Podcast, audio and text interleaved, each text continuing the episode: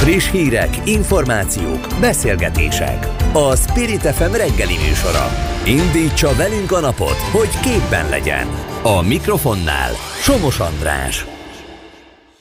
Jó reggelt kívánok, polgártársak, szép napot, hölgyeim és uraim, és mindenkinek szép napot, akik ilyenekké szeretnének válni. Igen, hölgyek és urak, képzeljék el, befogadtam a kocsist, leparoltam a lornyonomat, bejöttem a rádióba, és arra ébredek, hogy az egész ország vármegyékből áll. Az ispánok pedig már mennek is a munkába. Szóval ezek vannak ma reggel. Ja, meg az, hogy törvényel el lehet nyúlni pár közteret. Hát miért is ne? Hát nem, hát végül is hát itt van a belvárosban, hát tennyire, tennyire kézenfekvő, hogy végül is a közterületesek már évek óta az ötödik kerületnek bírságolnak, vagy az ötödik kerületes közterületek bírságolnak ott. Szóval, hogy most már csak adminisztratíva kellett átsorolni ezt a területet, vagy ezeket a területeket, mint mondjuk a Vörös Marti tér. Ott úgyis olyan sok a piac, úgyhogy van egy kicsi bevétel belőle. Hát most, most tényleg miért nem a kerületeket gazdagítja? Hát a fővárosban annyi bevétel van. Hát elvileg, ugye? Jó, akkor elmondom, hogy mivel szolgálunk az első órában. Varjú László, a DK országgyűlési képviselője lesz velünk.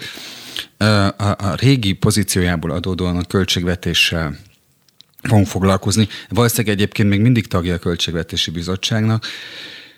Aztán Saj Zoltán lesz a Nemzetbiztonsági Bizottság elnöke, aki a Jobbiktól van, és hát az önkéntes tűzoltókról fogunk beszélni. Ő vetette fel a parlamentben ezt a fontos kérdést, hogy kéne őket támogatni. Aztán hát nem tudjuk megúszni, hogy a Katáról beszéljünk, és az önkormányzatok kapcsán érdekes beszélgetésre számíthatnak Gémesi Györgyel, majd végül az óra végén itt lesz Génémet Erzsébet. Hát mondjuk az jó, nem, hogy a képviselőknek hát csak a következőkről nem kell beszámolni. Az ingó, ingatlan vagyok, adósság, hitel. Hát mondjuk az tényleg jó, hogy Európa, Európa konforma vagyonnyilatkozati rendszer. Csak hát az a kérdés, hogy oszt mi végre? Vagy mi, mire megyünk vele? Nem? Mindegy. Kezdjük.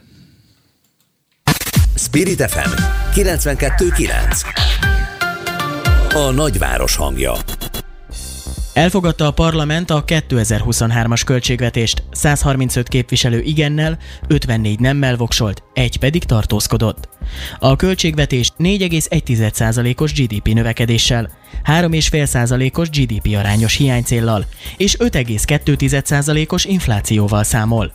A DK szerint a kormány költségvetése irreális, mivel 377 forintos euróval és 5,2%-os inflációval számolva tervezték. A részletekről Varjú Lászlót, a DK alelnökét kérdezzük. Jó reggelt kívánok! Jó reggelt kívánom, kívánok, üdvözlöm Önöket! Ugye még mindig költségvetési bizottsági tag? Most pillanatilag nem, Kövér Lászlóval még eh, vitában állok, hogy eh, pontosan mi fog történni.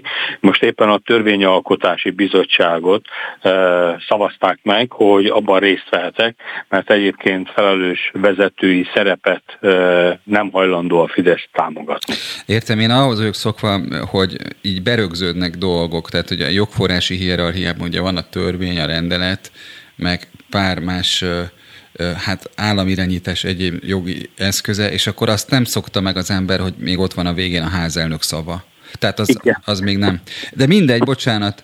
Uh, jó, a, a költségvetésről beszélgetünk, ugye? Itt Igen. arról van szó, hogy Leírják az elemzők, hogy ritkán van egy olyan helyzet, amikor tulajdonképpen a külső környezet már az alatt megváltoztatja a gyakorlati értelmezhetőségét a költségvetésnek, ahogy tárgyal az országgyűlés róla. És most a ez költség, van. A Költségvetési Bizottság eh, korábbi elnökeként akkor is számtalanszor hangsúlyoztam, hogy az a gyakorlat, amit a Fidesz bevezetett, hogy évközben, nyár előtt elfogadni a következő év eh, költségvetését, ez teljesen értelmetlen, mert bizonytalanságot okoz mindenkiben, kivéve a kormányt, mert hogy őt nem érdekli igazából, hogy mit fogad el, mert utána bármit módosíthat. De lényegében mégis ott tartunk jelen pillanat, folyamatban, hogy a 2021 évvel még nem számoltak el, nem tudjuk, hogy akkor mi történt. A 2022 éppen folyamatban van, és ahogy ön is említette, rengeteg bizonytalansággal, és ezek után pedig elfogadják a 2023-at, ami mondhatnám úgy, hogy annyi papír, annyit sem ér, mint amit nem papírra kinyomtatták. Most volt ugye a héten az, hogy a költségvetési tanács elnöke hát nem, nem rejtette vék alá, hogy azért ő hatalmas kockázatokat lát a, a rendszerben. 4,1%-os GDP növekedésre van tervezve a, ugye a, a, a makrószámok egyike, 5,2%-os inflációs várakozással, és a hiány célt azt tulajdonképpen egy 3,5%-ra tervezte a kormány, úgyhogy elköltötte, azt hiszem már az első három hónapban elköltötte az egész évit. Az ideinek persze, hát ez most a 2022-es és nem a 23-as. Folytatódik a, ugye a kiadások csökkentése egy megemelt különadói rendszerrel, ez is jellemzi a költségvetést, és hát a költségvetési tanács elnöke azért azt mondta, hogy ő kifejezett kockázatnak látja, hogy az Unióval ugye a megállapodás elhúzódik, hogy azért az energiaárak még mindig fölfelé mennek, és hogy hát a világgazdaság is lassul, tehát a növekedés szempontjából nincsenek jó kilátások. Ez, sajnos ez így van, de ez nem mentesít bennünket, sem a költségvetési tanács elnökét az alól, hogy ha mindezen kockázatokat úgy látja, hogy emiatt nem érdemes ezt a költségvetést elfogadni, akkor a költségvetési tanács ezt megakadályozhatta volna. De nem tette. A kockázatok felsorolásán túl eh, tulajdonképpen áldásukat adták erre a papírra. Én ezt látom komoly problémának. Az ellenzék oldaláról a demokratikus koalíció éppen ezért kezdeményezte is, hogy vegyük le a napirendről, ne szavazzunk erről a költségvetésről, mert értelmetlen, ami történik, látszat tevékenység. És ezt sem a költségvetési tanács, sem a kormánypárti képviselők egyébként ezt nem fogadták el. Ugye, mert mondjuk, ha olyan volumenű átalakítások vannak, amelyek például akár nem a kiadási oldalon, de hát a bevételi oldalon ilyen átalakulást eredményeznek, mint mondjuk a kataszabályok módosítása. De a kiadási oldalon ott van a rezsicsökkentés csökkentése, ugye? Tehát mind a kettő, és nem vezették Ami át... lényegében a rezsi támogatás megszüntetése. Jó, jó, jó, persze, hát nyelvből él a nemzet. Csak, csak arról van szó, hogy, tehát, hogy ezeket a változásokat például nem vezették át a költségvetésen, ami érdekes olyan szempontból, amit mond, hogy hogy hát Kovács Árpád is utalt rá, hogy mintegy 170 milliárd forintnyi bizonytalanságot lát ő maga is a, a, a kiadási oldalon, tehát ilyen szempontból hát nem tudom, tehát hogy jó, hát majd módosítják. Egyébként ön szokta mondani, hogy az már nem olyan, mint régen volt, hogy tudjuk, hogy miből költekezünk, hogy ebben a fejezetben ennyi van, abban a fejezetben annyi van, hanem hogy ha jól értem, akkor ez minden héten borulhat. Minden héten az elmúlt évben, illetve egészen idáig e, több mint 300 alkalommal a kormány módosította a költségvetést. Ahhoz képest, hogy azt mondja, hogy nem módosítja a költségvetést, és a parlament elé nem is terjesztett egyetlen ilyen bete, javaslatot sem, mert hogy felhatalmaztatta önmagát a kormány arra, hogy bármikor átcsoportosíthat, és bármennyit a maradványból elkölthet. Magyarul azt csinál, amit akar, és ilyen szempontból, hogy a papírra éppen mit vet le, mit ír le, az másodlagos, mert lehet, hogy már ma éjszaka újabb olyan kormányrendelet jelent meg, ami a 2022 évet módosítja. És ugyanezt fogják folytatni láthatóan 2023-ban is.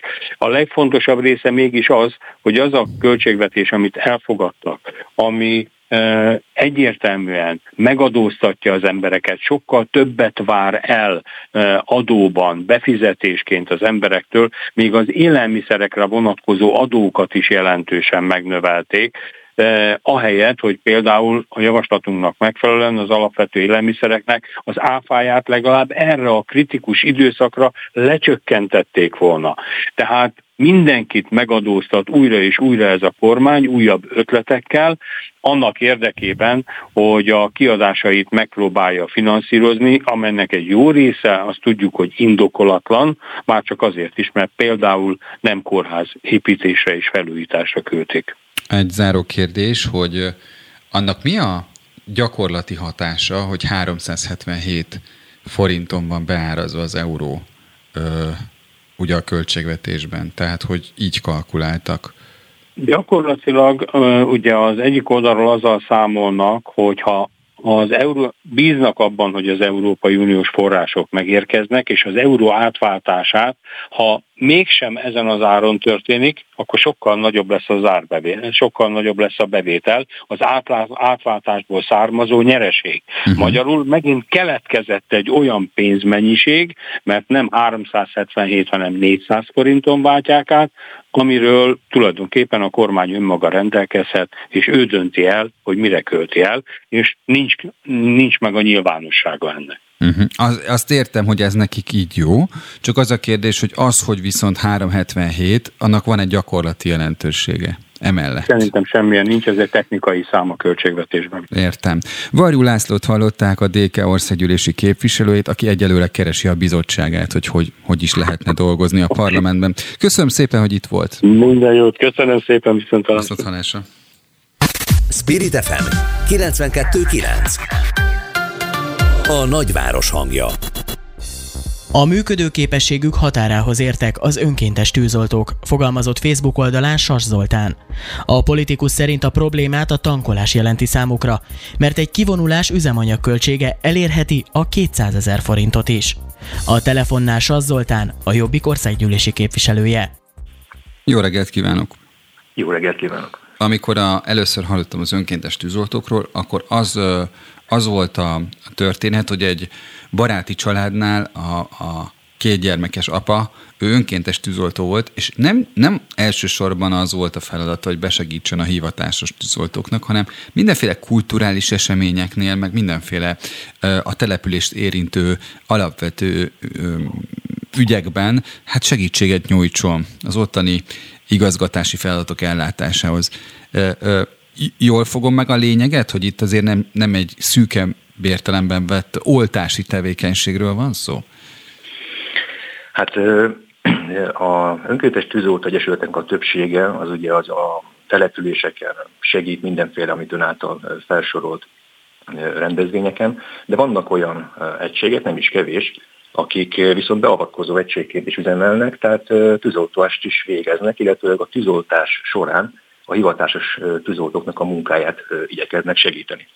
Tehát ez itt abban a kérdésben, hogy a katasztrófa elhárításában részt vesznek-e, akkor azt kell mondom, hogy igen. Uh-huh. Uh-huh. És ehhez képest, amit látunk problémát, és a felvezetőben is volt, hogy most igazából forrás szűkében vannak, hogy ez mennyire jellemző, és ez hogy lehet igazából érzékeltetni?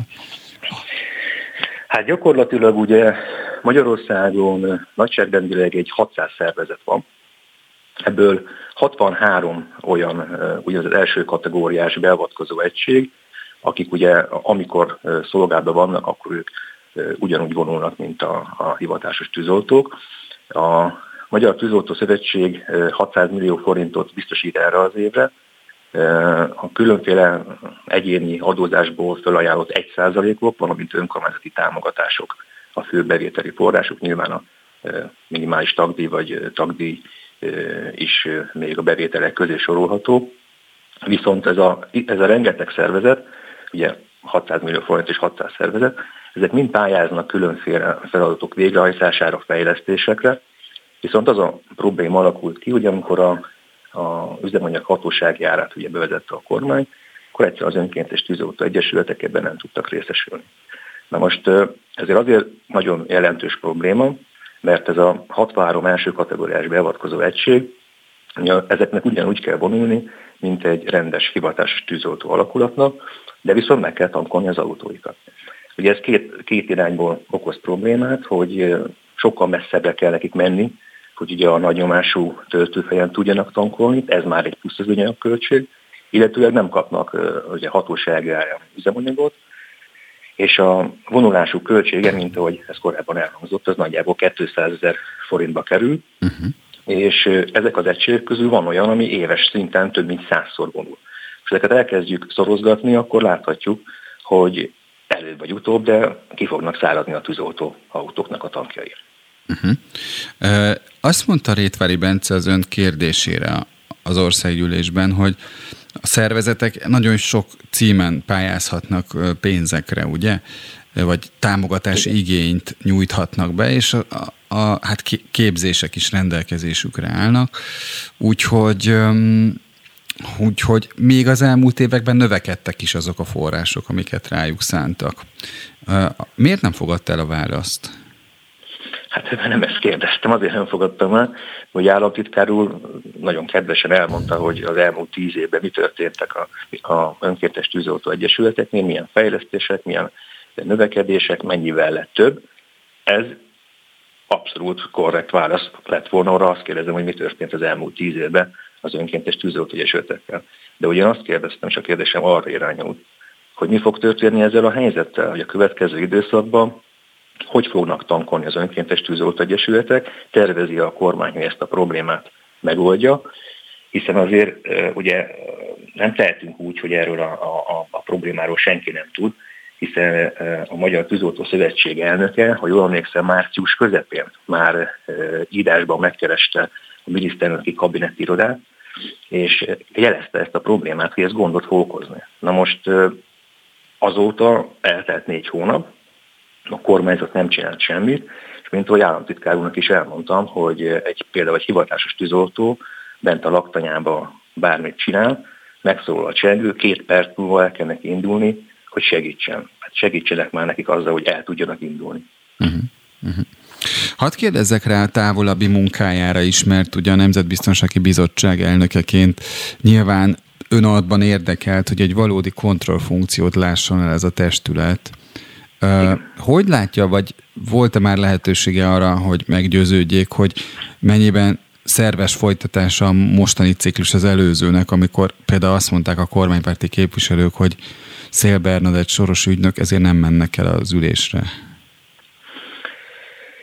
Hát gyakorlatilag abban a szerencsés helyzetben vagyok, hogy ugye 12 éven keresztül a bizottság mellett dolgoztam ugye ellenzéki szakértőként, tehát gyakorlatilag 2010-11-től veszem részt a Nemzetbiztonsági Bizottság munkájába, ugye most már képviselőként, májustól, és ugye vagyok a bizottságnak az elnöke. Na most, amit itt elsőként azért tudni kell, hogy a Nemzetbiztonsági Bizottságot mindig ugye ellenzéki bizottságnak szeretik hívni az emberek, de azért azt tudni kell, hogy valóban én ellenzéki elnök vagyok, és még Molnár Zsolt is ellenzéki képviselő, de ugyanúgy, mint az összes többi bizottságban, itt is kormánypárti többség van.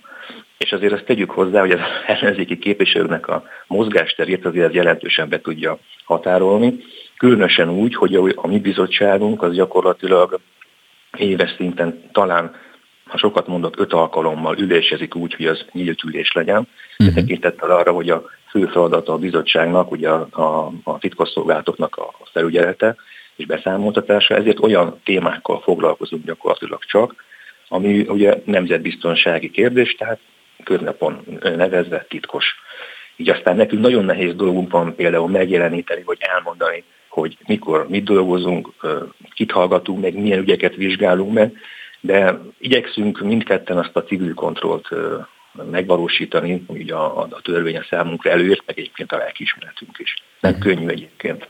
És ha, hogy gondolja, hogyha például olyan alapvető kérdések kerülnek a bizottság elé, mint hogy például, hát most ellenőrizetlenül bárkit bármikor megfigyelhet a titkos szolgálat, és egy konkrét botrány robban ki ezzel kapcsolatban, akkor ön szerint ebben a ciklusban össze tudja úgy hívni a bizottságot, hogy ezt a kérdést megvizsgálja?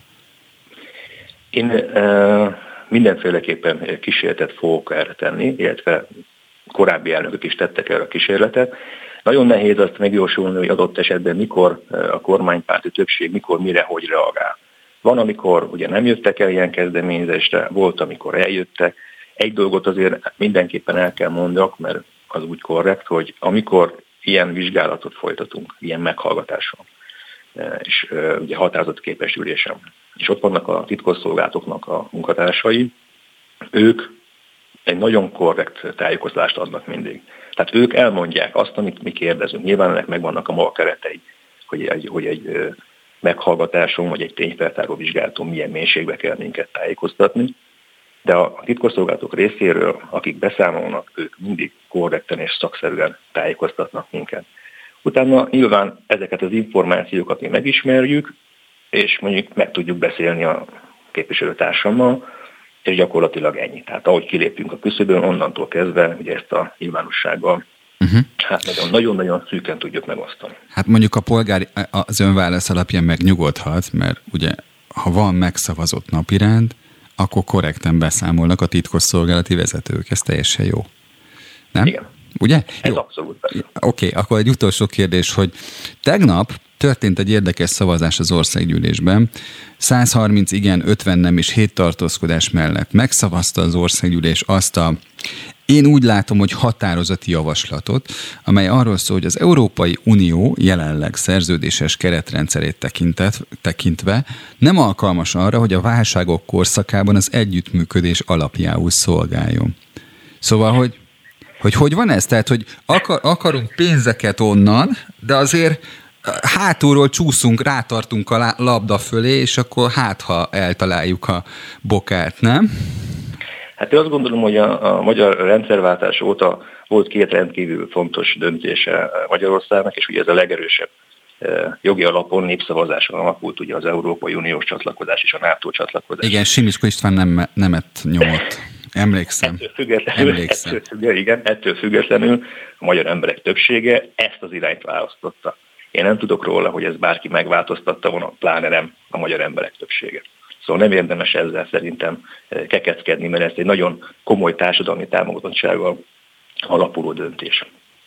Hát igen, 80% az embereknek uniópárti, tehát ezt, ezt mondjuk nehéz, nehéz felülírni, de azt, azt látom, hogy hétről hétre az országgyűlésben történik kísérlet erre.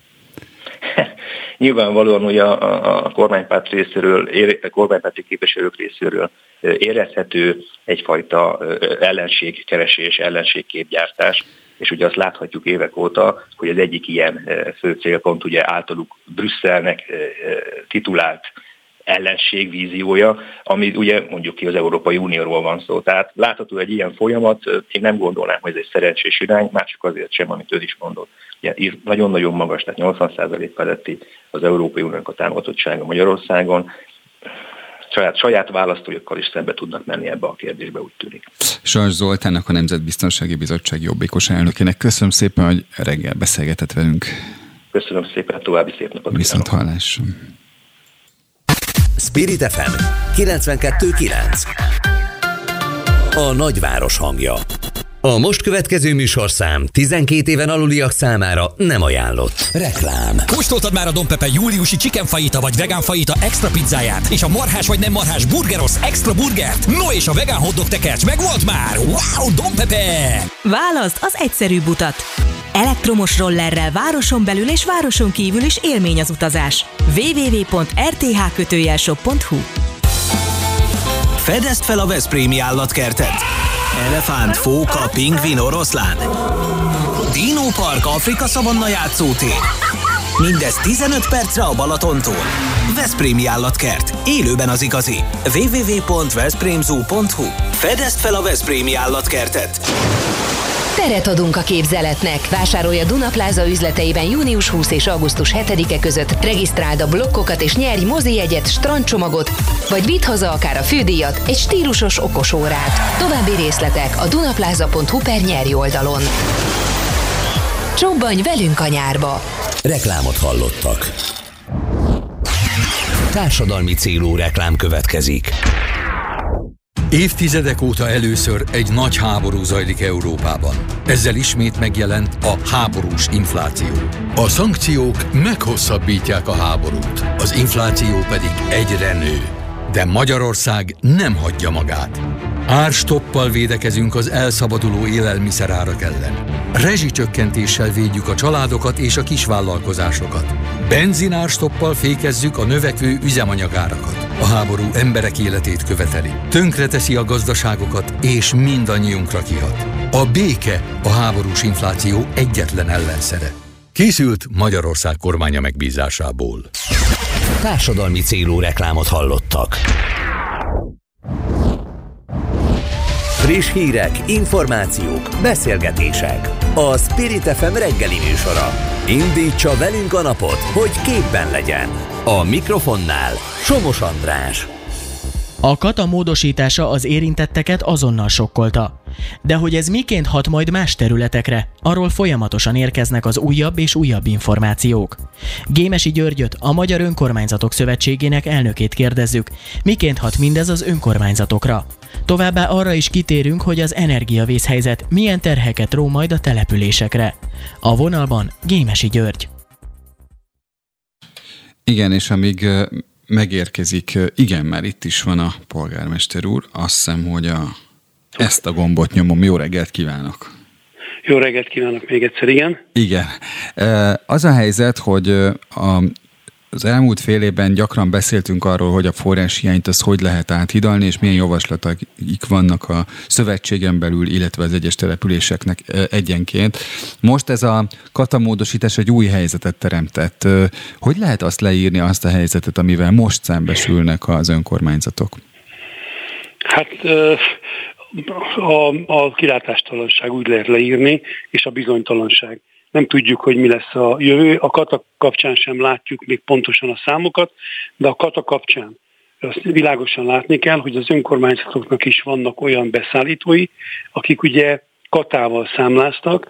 Ez annyit jelent, hogy nekik e, ez a lehetőség megszűnik, át kell álljanak egy másik rendszerre. Ahogy tudom, ott még adok is, ad is probléma, hogy ugye szeptembertől nem lehet átállni, de ez nem ehhez tartozik, ezt majd még jogszabályban rende, rendezni kell, de át kell álljanak egy másik adózási rendszerre, ami minimum áfával fogja megnövelni a beszállítók költségeit. Ilyenek például tervezők, vagy adott esetben kulturális munkatársak, sajtómunkatársak, és sorolhatnám tovább.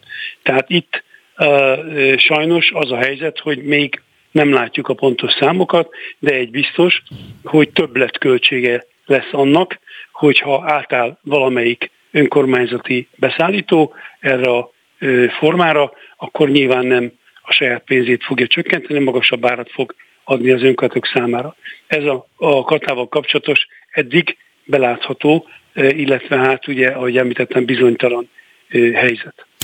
Um ez nyilván az, hogy magasabb számlaértéket fognak kiállítani, ez nyilván a forráshiányos önkormányzatokat duplán sújtja, ezt nem is kell részletezni. De hadd kérdezzem meg a korábbi ö, tapasztalatai alapján, ön látott már olyat, hogy az országgyűlés adótörvény kapcsán ö, bevezet egy módosítást, és azt mondja a pénzügyminisztérium, hogy az nem úgy van, ahogy a könyvelők országos egyesülete látja, tehát hogy nem lehet az általányadózásra csak január 1-től rátérni, mert az adóév az azt jelenti, hogy adóév. Tehát, hogy látott már ilyen fokú bizonytalanságot egy rendszerben? Hát egyre bizonytalanabb a rendszer, nem láttam, és tartok tőle, hogy még lesznek bizonytalanságok, hiszen kapkodás folyik.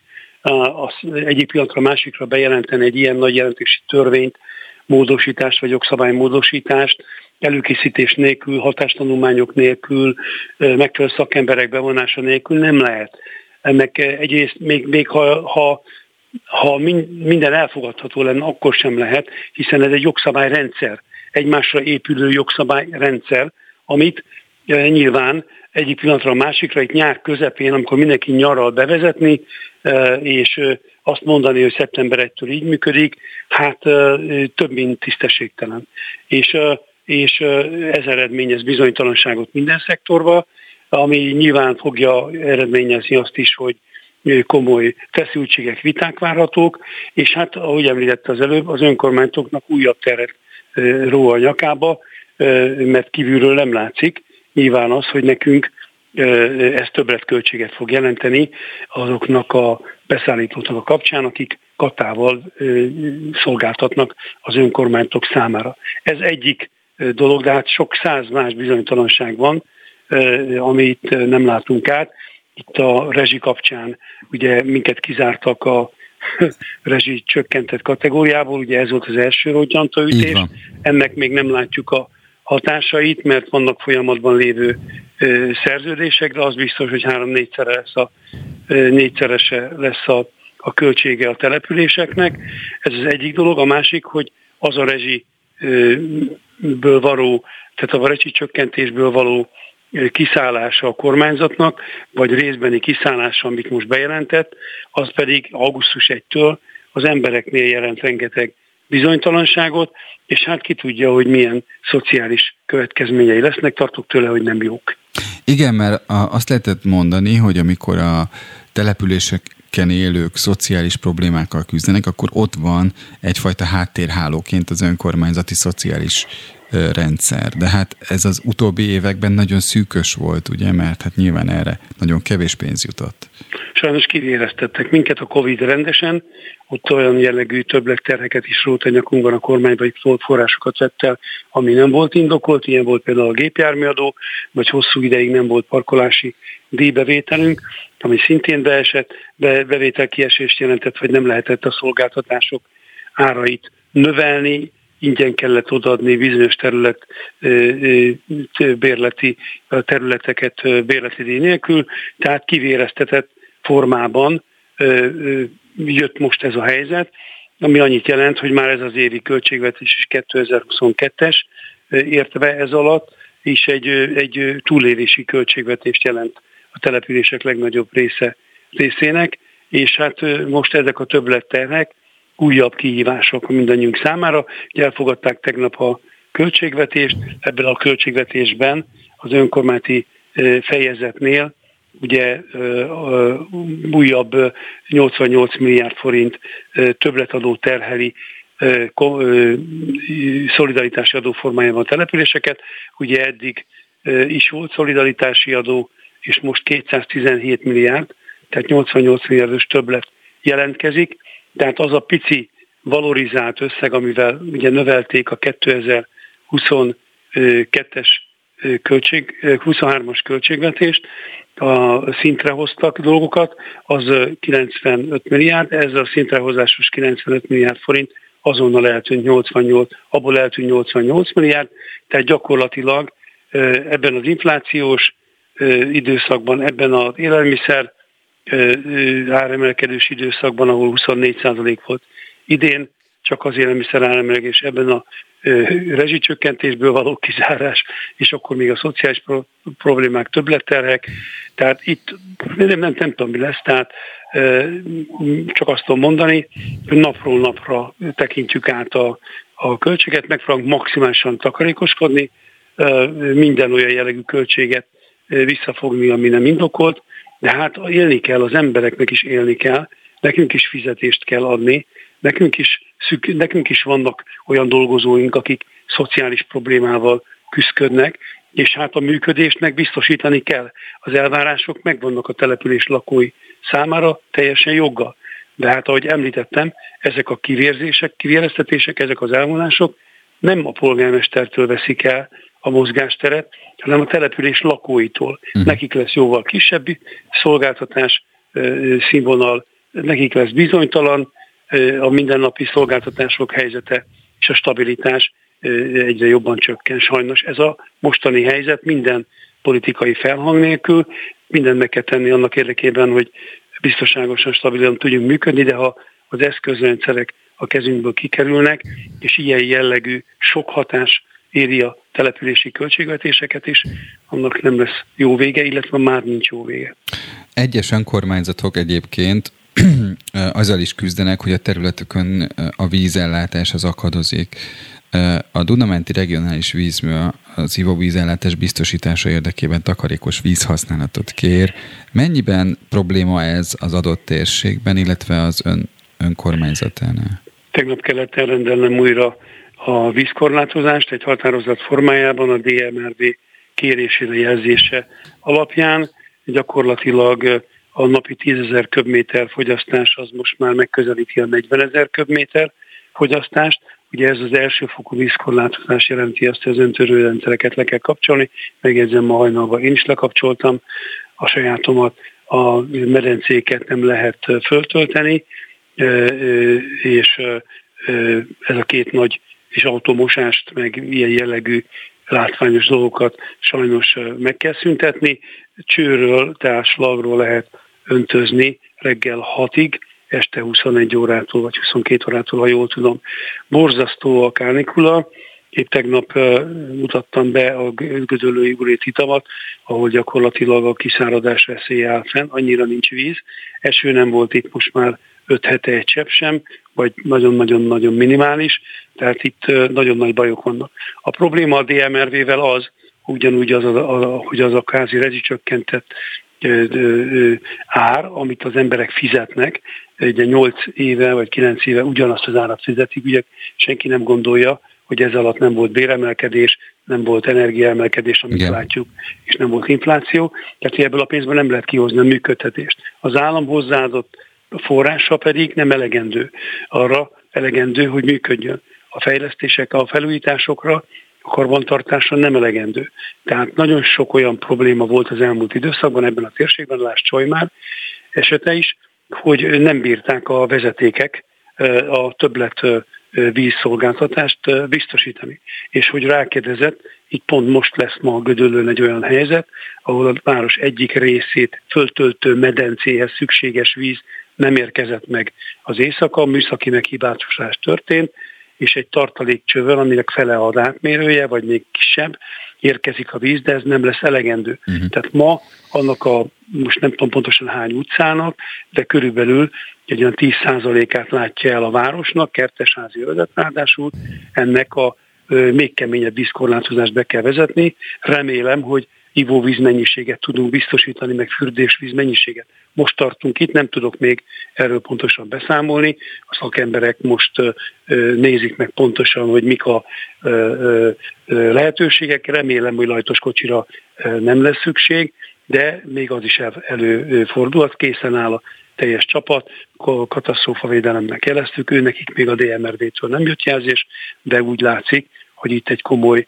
korlátozás lesz, nagyon kemény korlátozás lesz a város egyik szegmentsében, mert az a medence, ami azt látja el, sajnos 10%-nál kevesebb vizet tartalmaz, tehát hamarosan problémák lesznek a nap folyamán. Köszönöm szépen Gémesi Györgynek az interjút.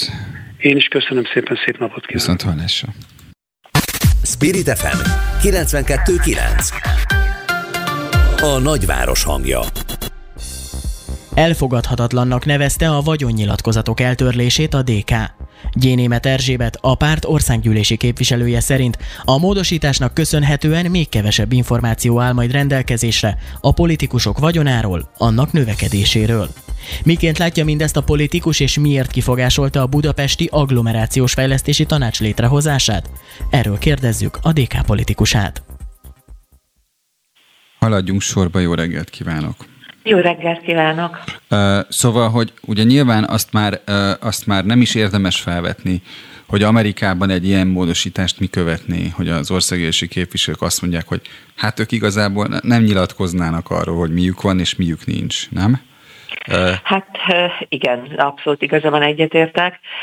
Azóta megérkezett maga a konkrét űrlap is, hogy hogy fog kinézni ez a Fidesz szerinti vagyon nyilatkozat, amit a Fidesz most megszavazott tegnap. No, ebbe semmiféle adatot nem fogunk látni, mert nem kell a képviselőnek nyilatkoznia arról, hogy van-e bármilyen ingatlana, mennyi készpénze van, milyen értékes vagyontárgyai vannak, illetve vannak-e tartozásai, tartozik-e bárkinek, államnak, magánszemélynek, banknak, tehát mi egyáltalán az egész vagyoni és ingatlani helyzete milyen. Ezen az űrlapon arról kell nyilatkozni, hogy ezelőtt három évvel milyen állásaim voltak, nagyon egyszerűsítve mondom, mert nyilván nem ezeket a jogi kategóriákat használja a vagyonnyilatkozat, hogy három éven belül milyen állásokat töltöttem be, és vagyok-e bármilyen gazdasági társaságnak tulajdonosa, illetve ebben a gazdasági társaságban milyen tisztséget viselek. Passz, ennyi. Teljesen jó. Az, az a kérdés, képviselőasszony, hogy, hogy tehát, hogy arra hivatkozó indoklás van a jogszabályban, hogy az európai képviselőknek milyen a, nyilatkozati rendszere. Ugye az a, az, az a parlament, ami az európai, az teljesen más pénzfelhasználási rendszerben dolgozik. Szóval, hogy hogy kerülhetett a csizma az asztalra amúgy? Tehát, hogy ez a kérdés. Erre csak találgatásaink vannak, vagy csak találgatni tudok én is. Nagy valószínűséggel a Fidesz itt is azt játsza, mint bármilyen más ügyben, ami az Európai Unióból, az Európai Parlamentből, Brüsszelből jó neki, azt szépen fogja és hazahozza hazai vizekre, ami pedig nem jó, ami mondjuk a hatalmát, a pénzszerzési lehetőségeit, a lopásokat gátolná, azokat meg egyszerűen önnek digálja és nem foglalkozik vele. Uh-huh. Feltételezem, hogy ez lehet emögött is. A tévedés ne essék a magyarországi vagyonnyilatkozatokkal, az eddigiekkel, amiket több mint 30 évvel képviselőknek tenni kell, nagyon-nagyon sok baj volt, de ehhez képest, amit most bevezettek, ehhez képest abból legalább még ki lehetett néhány információt nézni. Most semmi nem lesz. Nem fogjuk tudni, hogy Rogánnak a pasapartban nőtt a lakása, nem fogjuk azt tudni, hogy Lázár János kiskorú gyerekének milyen luxuspalotát vett, nem fogjuk tudni azt, hogy Kósa Lajosnak milyen érdekeltségei vannak az országban szerte, vagy az édesanyjának milyen érdekeltségei vannak. Csak is ezek az adatok fognak rendelkezésre állni, amiről az előbb beszéltem. Hát mondjuk az is lehet, hogy az informátorok száma viszont meg fog nőni ezzel párhuzamosan, és a tényfeltáró sajtó fogja ezeket a híreket szállítani. Hát egyrészt bízom abban, hogy a tényfeltáró sajtó tényleg elvégzi ezt a feladatát, másrészt meg azt gondolom, hogy országban nem az lenne a normális, hogy, normális, hogy oknyomozó riportereknek kéne az országban mindenfele menni, és nézni azt, hogy a képviselőknek milyen vagyona van, hanem egy tisztességes, átlátható rendszerben ezt mindenki magáról kell, hogy nyilvánosságra hozza, és hadd tudják az emberek, hogy akik közpénzből élnek, közpénzek felett döntenek, és azokat a szabályokat hozzák, amik az életünket meghatározzák, hogy ők tisztességesen gyarapodnak, vagy nem gyarapodnak. Uh-huh. Jó, volt egy, egy-két témája, ami a közösségi közlekedést érintette, meg ugye azt a jogszabályt, amelyel ugye elvette az állam a belvárosi tereket a fővárostól. Igen. Hát ugye itt arról van szó, és akkor most én mondom, hogy maradjunk ennél az utóbbinál. Három teret, ezek közül kettő nagyon emblematikus és nagyon fontos tere ennek a városnak. A Vörös Marti tér, a Széchenyi tér, és még a Podmanicki teret egy tolvonással törvényileg elvette az állam a fővárosi önkormányzattól, és a vagyonkezelőn, tehát a nemzeti vagyonkezelőn keresztül oda fogja adni, vagy már odaadta a uh-huh. kerületnek hogy mindenki pontosan értse, itt arról van szó, hogy például a Vörös Marti téren több évtizede rendezi és szervezi azokat a nagyon fontos rendezvényeket a fővárosi önkormányzat ami Budapesthez hozzátartozik. Így a karácsonyi vásárt, vagy például a tavaszi és az őszi fesztiválnak a programjait, a könyvhetet, könyvfesztivált, ezek mind-mind olyan rendezvények, amik hozzátartoznak a Vörös Marti térhez. Persze felmerül a kérdés, hogy hát akkor majd az ötödik kerület szervezi utána ezeket az ünnepségeket, vagy ezeket a rendezvényeket, de azt gondolom, hogy ez az egész megint semmi másról nem szól, mint hogy az ötödik kerületi polgármesternek nagyon-nagyon régóta fáj a Vörös Marti térre és a Széchenyi térre a foga. Nyilván a karácsonyi vásárt, ha nem engedik majd a Budapestnek megszervezni, akkor megszervezheti majd valamelyik csókos, de ezzel megint egy olyan hagyományt dobunk ki az ablakon, ami azt gondolom, hogy Budapesthez szervesen hozzá tartozott. A másik fele felmerül az emberben a gyanú, hogy mind a két tér, Széchenyi tér, illetve a Vörös Marti tér környékén hatalmas beruházásai vannak a miniszterelnök vejének, és nyilván Tiborcnak majd könnyebb lesz a baráti ötödik kerülettel a felmerülő kérdéseket megbeszélni és tisztázni, mint mondjuk a fő fővárosi önkormányzattal. Az egész semmi másról nem szól, mint hogy a Fidesz politikájába, a Fidesz hatalom és pénzszerzésébe beleillően ezeket a tereket is átadják baráti kezekbe. Ez ellen mindenhol tiltakoztunk, főváros vezetése is, illetve hát természetesen az ellenzéki pártok, a DK is, és nagyon bízom benne, hogy a főpolgármester nem fogja tétlenül nézni, hogy elvették ezeket a tereket a fővárostól. Hát azt halljuk, Ez... hogy nem, hát ugye ő be is jelentette, hogy beadványt készít. Így van, így van. Ezek a terek egyértelműen Budapest legszebb terei, és egyszerűen nem értem, hogy egy városban miért kell, hogy ez egy kerületi önkormányzathoz tartozzon, miért nem lehet ez a teljes fővárosi Budapesté. Hát, ki... Egy teljesen... Ki... Bocsánat, mondja, mondja. Csak azt akartam mondani, hogy kicsit javítja az esélyeket, hogy maga a pénzügyminisztérium is elbizonytalanodni látszott az előterjesztés indoklásában. Hogy ez mennyi, mennyire alkotmányos. Igen. De ez semmit nem jelentett. A KDNP-s képviselőnek az volt a legfőbb érve, hogy na de hát a Vörös Marti térre csak ötödik kerületi utcák vezetnek. Erre mondtam neki, hogy oké, okay, akkor viszont a Kossuth teret is adják oda az ötödik kerületnek, mert egyébként a Kossuth térre is zömében ötödik kerületi utcák vezetnek, akkor azt miért tartotta meg magának az állam. Ez egy filozófiai különbség egyébként. Én, a DK, meg az ellenzéki pártoknak a többsége úgy gondolkodik erről a városról, hogy ez egy egységes egész város az sehova nem vezet, hogyha a kerületi önkormányzat, fővárosi önkormányzat és az állam ahelyett, hogy azt nézné, hogy hogyan lehet ezt a várost szépen egészében, közösen, minden területén fejleszteni és rendbe tartani, ahelyett ilyen pitiáner, ez az enyém, ez a tied, osztozkodás megy. Egyébként nem akarok visszatérni erre, amit mondott, hogy baráti köröknek ott vannak érdekeltségeik, csak ugye nyilván lefektették az elején, hogy az, ami korrupciónak látszik, az gyakorlatilag a nemzeti középosztály vállalkozói rétegének megerősítése, tehát ez a kormány politikája maga. Tehát ilyen szempontból nincs baj. Nincs baj, mert, mert ez, ez, ez jó és hasznos a nemzetnek. Hát ha a nemzet alatt a Fideszt érti és a Fidesz érdekköreit, rokonait, barátait, ismerőseit, gázszerelőjét, akkor természetesen igaz az a logika, de én meg azt gondolom, hogy ez a főváros, ez az ország fővárosa, ez az embereké ez a város, és egyszerűen nem lehet, hogy minden törvényt, minden jogszabályt úgy farigcsálunk, ami éppen akkor valakinek jó. Ez oda fog vezetni, hogy teljesen szét fog esni ez a város, most a fővárosról beszélek elsősorban, mert nem lehet majd tudni, hogy pontosan kinek mi a feladata, mint pontosan kinek mi a hatásköre. Na de hát, nem fog bocsánat. így működni. Igen, de hát miért is ne építsünk a világörökség részét képező karmelita korostól külsejére egy erkét? Tehát, hogy hát... É- most, Értem, igaza igen. van, igaza van, mindent megtesznek, amit megtehetnek.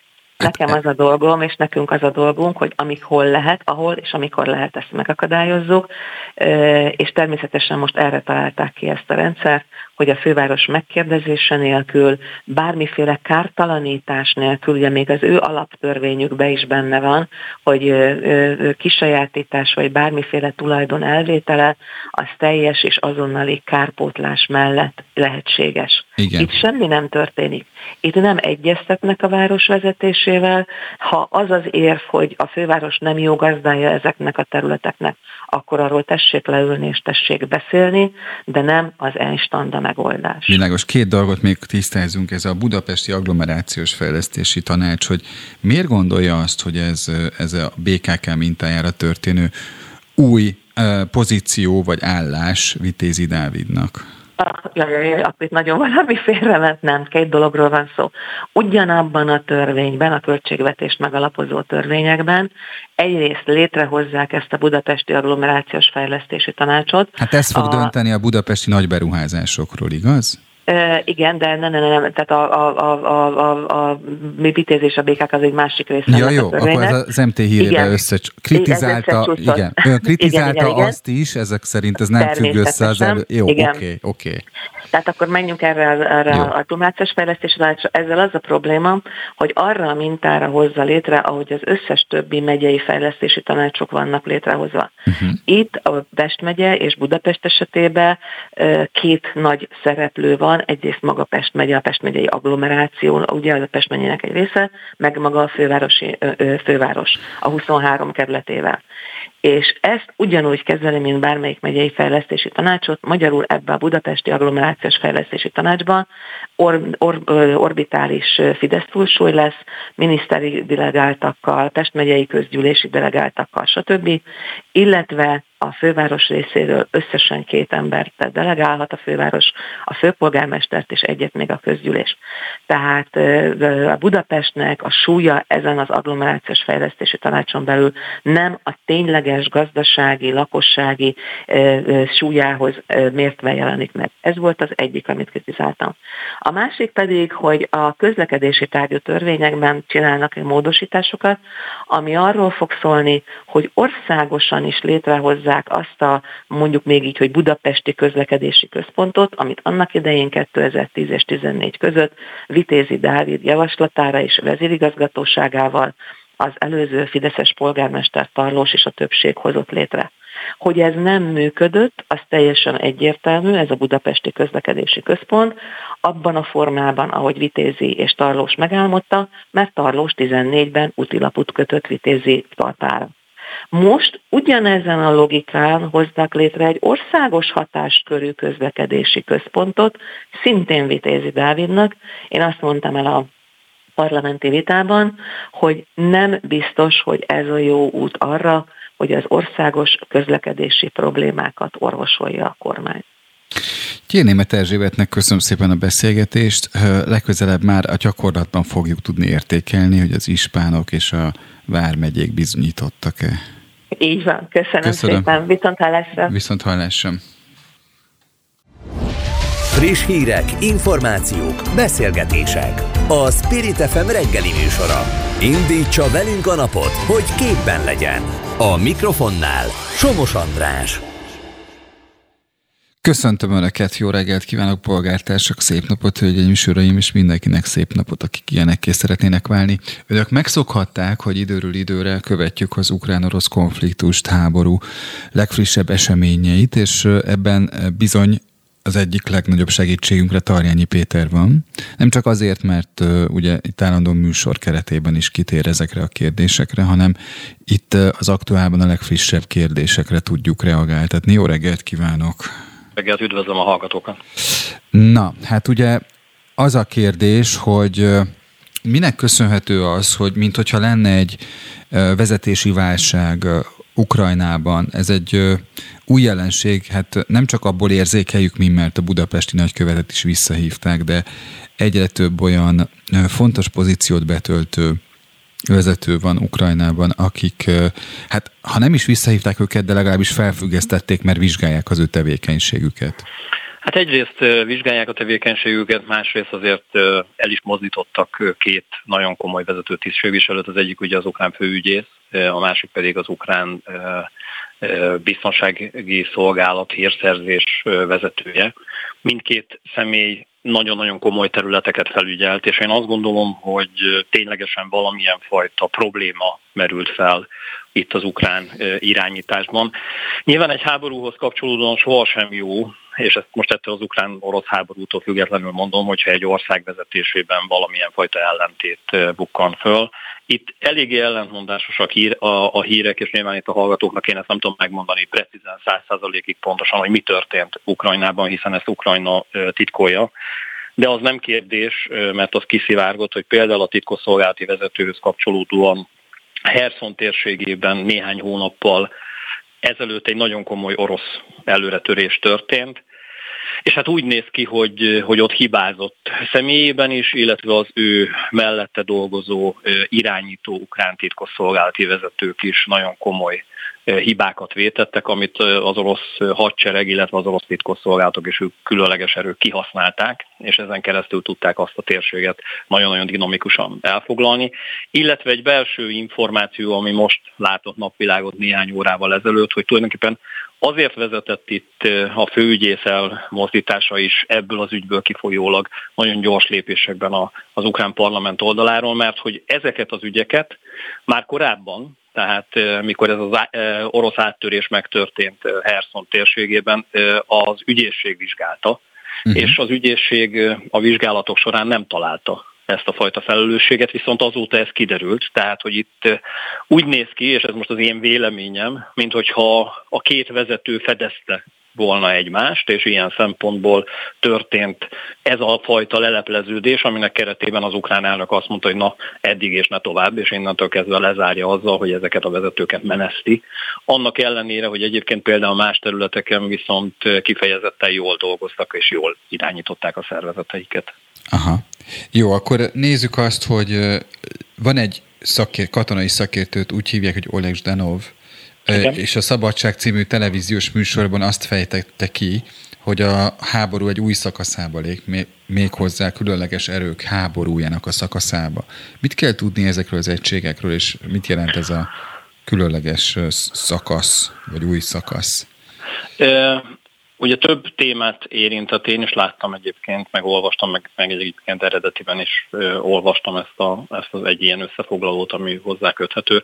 Igazán azt kell megértenünk, hogy az Egyesült Államok különösen, de Nyugat-Európából is olyan fegyverek, fegyverrendszerek érkeztek az ukrán hadsereghez, amelyek képesek sokkal nagyobb távolságból elérni az orosz erőket, és elsősorban nem az orosz katonai élőerőt, tehát a harcoló, a fronton lévő élőerőt tudják ezzel az ukránok támadni, hanem a hátországban lévő vezetési pontokat, tehát parancsnoki vezetési pontokat, illetve azokat a lőszerraktárakat, logisztikai központokat, amiben e, azok az eszközök vannak például az orosz tüzérség számára muníció, ami ha hiányzik, és nincs a fronton, akkor egyszerűen az orosz tüzérség nem képes támogatni az orosz gyalogságot, és ezen keresztül az ukránok sokkal jobban ellen tudnak állni, vagy adott esetben az orosz támadások tulajdonképpen el lehetetlenülnek. És hát ehhez kapcsolódóan nagyon komoly veszteségek érték Oroszországot. Volt olyan támadás például a dél-ukrajnai térségben, ahol egyetlen egy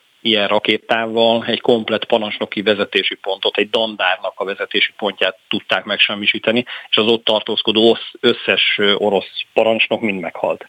És ezért van az, hogy kiemelten kezeli ezt a katonai problémát úgymond az orosz hadsereg, és mozgósították azokat a különleges erőket, amelyeket a, az ukrán hátországba dobnak le, ezek felderítik ezeket a, a nagy hatótávolságú ukrán tüzérségi rendszereket, legalábbis megpróbálják felderíteni, és vagy saját maguk megsemmisítik ezeket a rakéta tüzéregységeket, vagy adott esetben precíziós légicsapást vagy tüzérségi csapást kérnek ezekre az egységekre, úgy, hogy precízen meghatározzák, hogy hol tartózkodnak éppen, és ezzel próbálják e, ilyen műveleteken keresztül az oroszok azt biztosítani, hogy ezek a a nagy hatótávolságú amerikai, illetve nyugati, nyugat-európai támadóeszközök megsemmisüljenek minél hamarabb. És hát ennek keretében az olvas, vagy a, a hallgatók is olvashatták azt, hogy megközelítőleg 200-250 ilyen különleges egységet akarnak átdobni az ukrán hátországba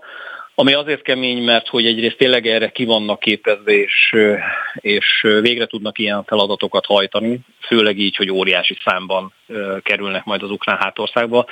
Viszont az biztos, hogy mivel az ukránok is ezt tudják, nagyon komolyak lesznek a veszteségeik, az ilyen orosz különleges egységeknek a hidegháború idején voltak becslések, hogy ilyenfajta műveleteknél milyen veszteségekkel kell számolniuk, és egy ilyen 70-80 százalékos halálozási arányjal kell számolni. Tehát azok az egységek, amelyek ezeket a feladatokat végrehajtják, ha sikeresek is lesznek, pokoli veszteségeket szenvednek el.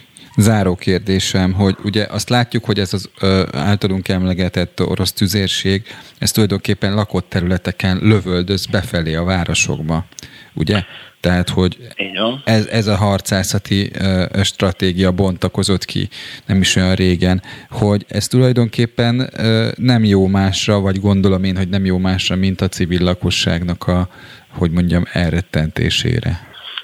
Nem csak erre, tehát hogy az orosz tüzérség a második világháborúban is ezt területtűznek hívják, nem precíziós csapásokat hajt végre. Tehát azt mondják, hogy van egy terület, mondjuk egy város kerülete, amelyben van ukrán katonai erő is, és hát nyilvánvalóan vannak civilek. Igen. És azt mondja erre az ukrán, vagy, vagy bocsánat, az orosz vezetés, hogy az a lényeg, hogy az ukrán katonák megsemmisüljenek és onnan eltűnjenek. Ja, hogy eközben, hogyha több ezer áldozat, civil áldozat van, az sem baj, az a lényeg, hogy a katonai célokat elérjék. És ilyen szempontból ezért van az, hogy igazán az orosz tüzérség nem foglalkozik ebben a háborúban, és egyébként a második világháborúban sem foglalkozott precíziós csapásokkal, területtüzeket lő, amiben adott esetben egy teljes térség eltűnik.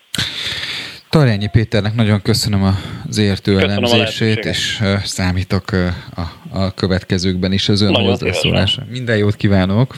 Szép napot! Spirit FM 92.9 A nagyváros hangja Nincs miniszteri szintű képviselete a közlekedésnek és a vízügynek a kormányban, kifogásolta keresztes László Lóránt a parlamentben. Az LNP képviselője továbbá arról is kérdezte az illetékes minisztériumot, hogy miért tartják szükségesnek a bányászati törvény módosítását. A részletekről keresztes László Lóránt számol be hallgatóinknak. Jó reggelt kívánok! Jó reggelt kívánok, köszöntöm a kedves hallgatókat! Miközben van 5-6 olyan tárca, amely gazdasági ügyekkel foglalkozik, Hát mondjuk azt, hogy a közlekedés és a vízügy az eddig se volt egy stratégiai kiemelte ágazat ugye az Orbán kormány minisztériumi statutum rendszerében, de de mindegy, már olyan szempontból mindegy, hogy amikor nincsen oktatás és egészségügynek külön minisztérium, akkor hát figyele valaki arra, hogy a közlekedésnek meg a vízügynek sincs. Hát valóban, utoljára 2002-ben volt egyébként közlekedési és vízügyi minisztérium így egyben, és ahogy vitatkoztunk, ezt említettem is, hogy a Fónagy János volt az utolsó ilyen beosztású miniszter, ott ült az ülésteremben, és hevesen bólogatott egyébként. Ugye láthatjuk, hogy... Ez azért, hogy mondjam, legalább egy apró, apró elégtétel lehet, vagy egy ilyen kis, kis csokika, nem? Ami, aminek lehet örülni. Így egyébként egyre gyakrabban lehet azt megfigyelni, hogy vita közben vannak olyan fideszes képviselők, kormánypárti képviselők, adott esetben államtitkárok, akik bólogatnak. Tehát nagyon-nagyon furcsává kezd válni a helyzet. És ugye látjuk azt, hogy mi történik a, a víziközműrendszerrel most, hogy gyakorlatilag ugye most is friss ír, hogy vízkorlátozást kellett bevezetni számos településen. Ekközben a megtermelt ivóvíznek közel egy negyede elfolyik országosan a felhasználás nélkül a rossz csővezetékek miatt. Uh. És nem, nem nyújt erre megoldást a kormány. Tehát annyira borzalmas állapotban van a rendszer, és olyan nagy mértékben és gyorsuló mértékben megy tönkre, hogy most már nagyon nehéz elképzelni, hogy ezt a folyamatot hogyan lehet megállítani, és most sem biztosítanak forrásokat. És ugye mi a, a lépés, amit tervez a kormány? Gyakorlatilag államosítani akarja a víziközmű rendszereket, tehát azt mondja, hogy az önkormányzatoknak hosszú ideje nem ad forrást, és elveszi. És ugyanezt csinálja egyébként most a közlekedési vállalatok esetében. Tehát világosá tették a, a minapi vitában, hogy eszük ágában sincs akár egy fillér állami támogatást adni a vidéki városok helyi tömegközlekedésére. Cserébe, ha ezt nem tudják megoldani a cégek, akkor adják át az államnak. Viszont ez sem a vízügyek esetében, sem a közlekedés esetében nem lesz megoldás, miközben esnek szét a rendszerek, és egyre inkább olyan szintű problémákkal szembesülünk, hogy azt már nem tudják kommunikációval a szőnyeg alá söpörni. Nagyon érdekes volt nekem az MTI olvasása közben, ilyen fura dolgokat is csinálok, hogy, hogy, hogy Nacsa Lőrinc válaszolt önnek egy felvetésére, mégpedig arra, hogy nincs miniszteriális képviselet a közlekedésnek. Hogy ez hogy is volt, hogy, hogy tehát, hogy ő mondta, hogy egyébként Palkovics László a közlekedés politikáért felelős miniszter. Igen, hogy úgymond a feladat körében szerepel az is, hogy azért is felel. Hát ugye hasonlóképpen, ahogy tudjuk, hogy Pintér Sándornál is, hogy ott van az oktatási ügy, ott van az egészségügy, ott van minden egyéb, egyébként ott van a vízügyeknek egy része is. Tehát ilyen logika alapján, amit a Nacsa képviselő mondott, mondhatjuk, hogy hát akkor az oktatási miniszter a Pintér Sándor. Holott tudjuk, hogy, ahogy említette is, hogy van hat gazdasági miniszter, a gazdaság ugye olyan állapotban van, ahogy van, azt látjuk, hogy ez mennyire hatékony, a másik oldalról pedig ilyen alapvető az emberek életét, napi életét és jövőjét meghatározó kérdésekre pedig nincs kinevezett felelős miniszter, és én azt gondolom, hogy ez meg is látszik a kormányzati teljesítményen, és meg is látszik azon a, a bő évtizedes politikán, kormányzáson, aminek az eredménye ez, hogy gyakorlatilag 15 éves távlatban ma Magyarországon illetve középtávon nem biztosított az ivóvízellátás sem. Uh-huh. Uh, hadd kérdezek rá egy tegnapi uh, uh, parlamentben történt, országgyűlésben történt akcióra. Ugye a Momentum elnöke próbálta a, a, a tüntetők petícióját átadni több politikusnak. Nem tudom, hogy ben volt-e akkor, amikor ez történt.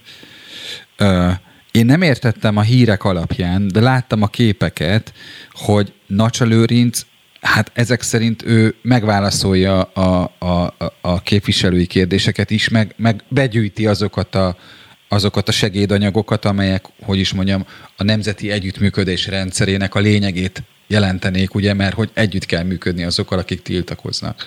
De hogy ez, ez hogy történt ott, hogy Nacsa Lőrinc volt az, aki ennek a feladatnak a delegáltja lett?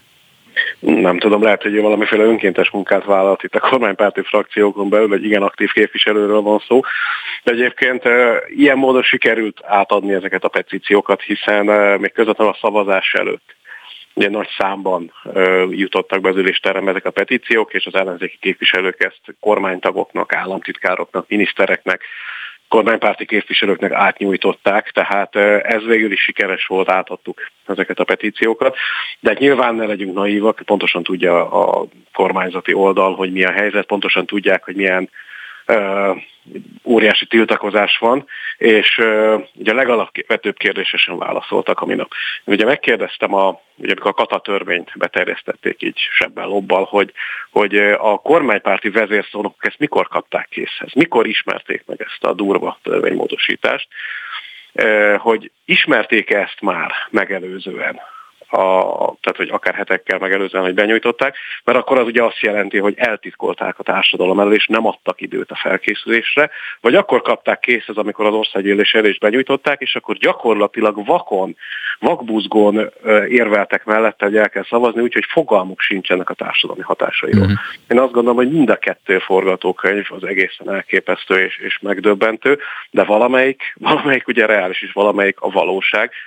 A másik oldalról pedig minden eszközzel védték a nagy, gigantikus multinacionális cégek érdekeit, hogy őtőlük, őtőlük nem lehet nagyobb köztelviselést el. De azt hiszem az ATV főmunkatársa írta meg, hogy, hogy, hogy az előző csütörtökön, ugye ez hétfőn került elő a katamódosítás, előző csütörtökön Gulyás Gergely még nem tudott róla. Tehát, hogy nem volt, tehát, hogy látszott, hogy nem, nem tudott erről. Hát én azt gondolom, hogy ami a kormányinfon elhangzik, vagy amiről éppen mondjuk Gulyás Gergely tud, az, az nem biztos, hogy nem fordult meg már valakinek a fejében a kormányzati oldalon belül.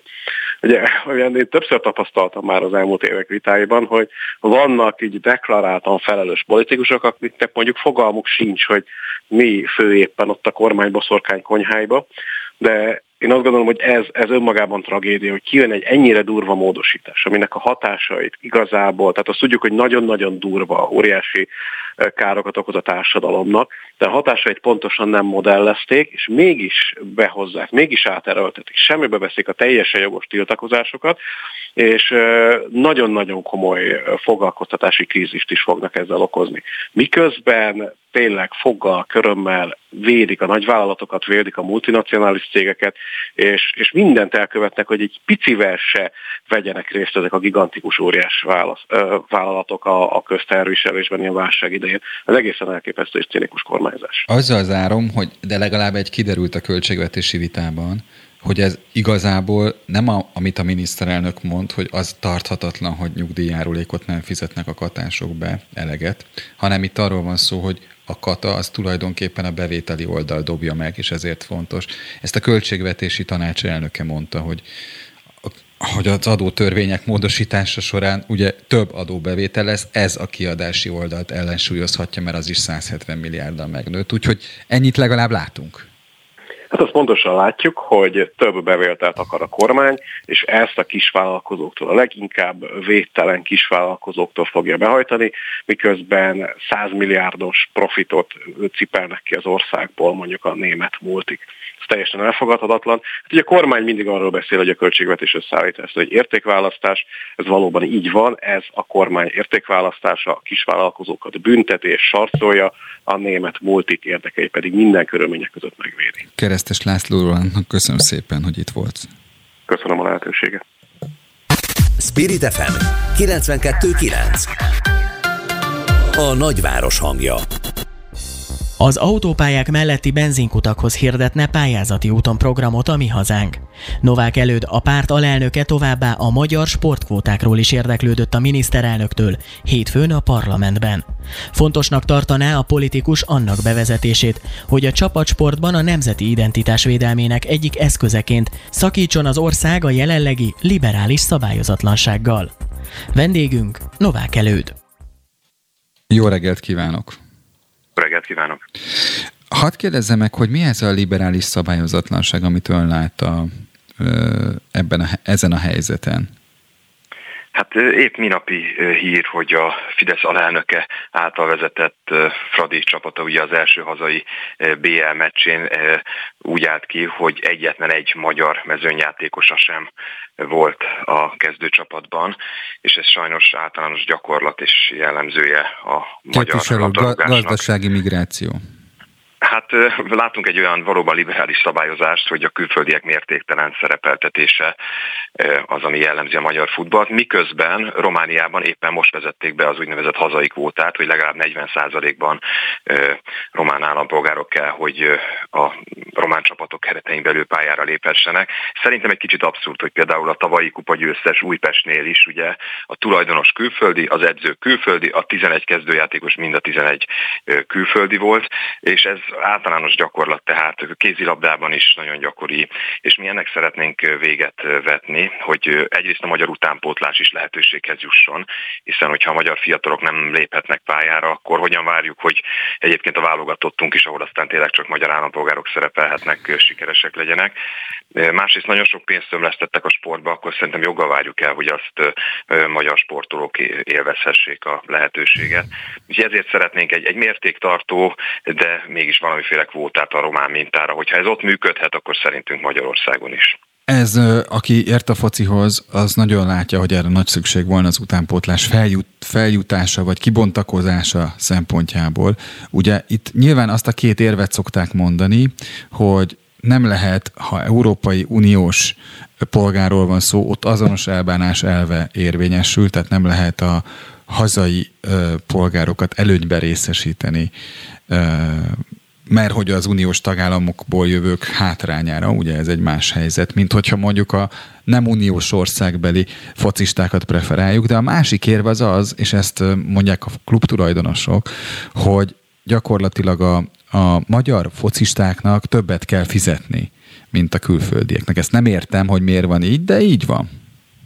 Hát én azt gondolom, hogy mindenen lehet változtatni. Egyrészt a benzinárakban sem lehetne különbséget tenni hazai és EU-s állam, más EU-s állampolgárok között elvileg, de amilyen a brüsszeli bürokrácia, amivel ezzel kapcsolatban döntés lesz, ki tudja hány hónap vagy év fog eltelni. Tehát meg egyébként is szándék kérdése, hogy mi mit szeretnénk, tágítani kell a szabályokat, és hogyha Romániának lehet, akkor szerintem nekünk is lehet. Ráadásul nem csak uniós, hanem unión kívülről is érkeznek rendkívül nagy számban, és szerintem a hazai csapat csapat sportszabályozásban ilyenre tehát lehetőséget lehetne teremteni. Másrészt a minőséget illetően ugye sok, szokták azt is mondani, hogy valóban mennyire lehet megfizetni, meg hogy milyen színvonalon játszanak a magyarok.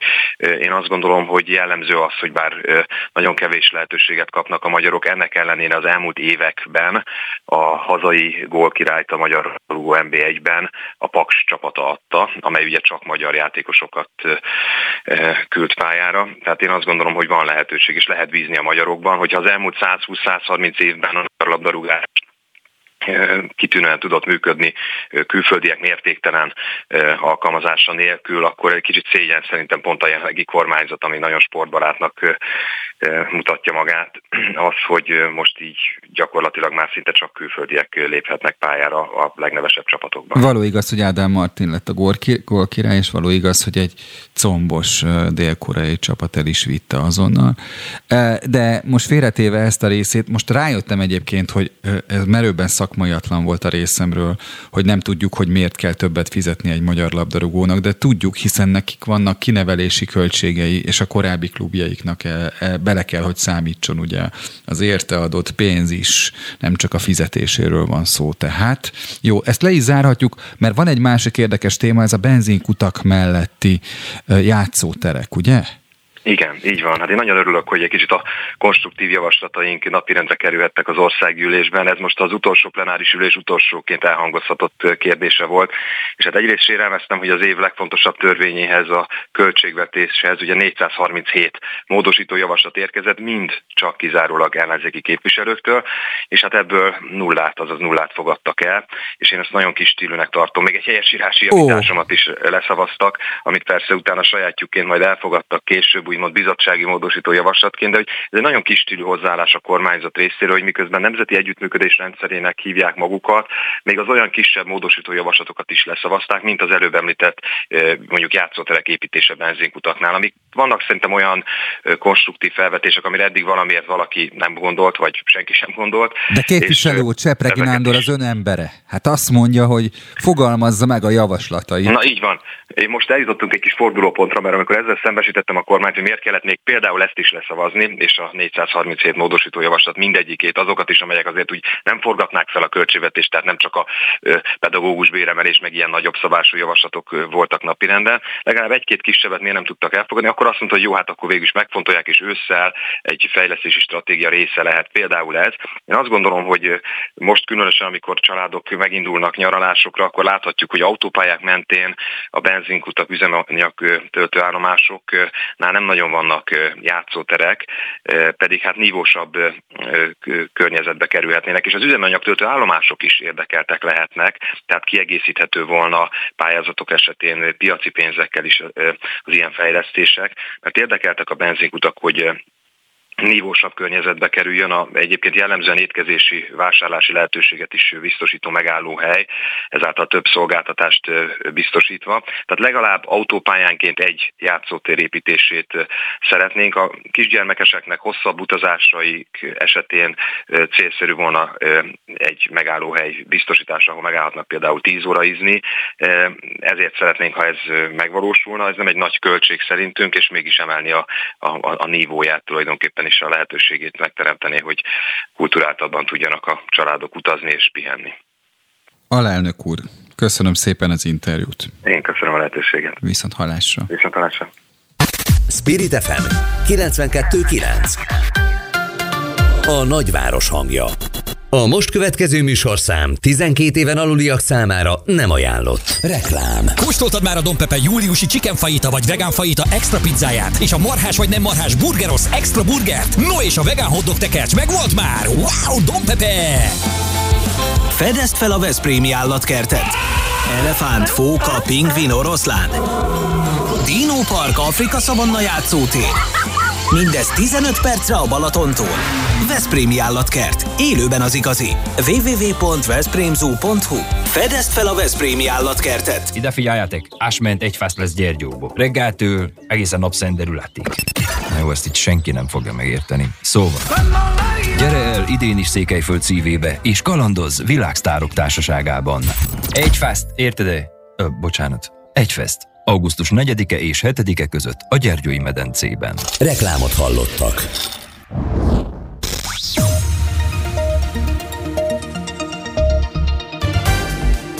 Hírek a Spirit fm -en. Orbán Viktor egyeztetést hívott össze a rezsicsökkentés ügyében. Befogták a bőrzsönyben bóklászó kengurút. 8.30 van, jó reggelt kívánok, a Spirit FM rövid hírei Csupaságitól hallják. Ma reggelre még a parlamenti szavazások előtt a miniszterelnök egyeztetést hívott össze a rezsicsökkentés megvédéséről és az energiaveszélyhelyzetről. Orbán Viktor egy energiaveszélyhelyzeti operatív törzs felállítását is elrendelte a múlt héten, és a pénteki rádió interjújában elmondta, hogy ezt Gulyás Gergely, a miniszterelnökséget irányító miniszter fogja vezetni. A Magyar Nemzeti Bank a Revolut használatának kockázataira hívta fel ismét a figyelmet, most kiadott közleményében.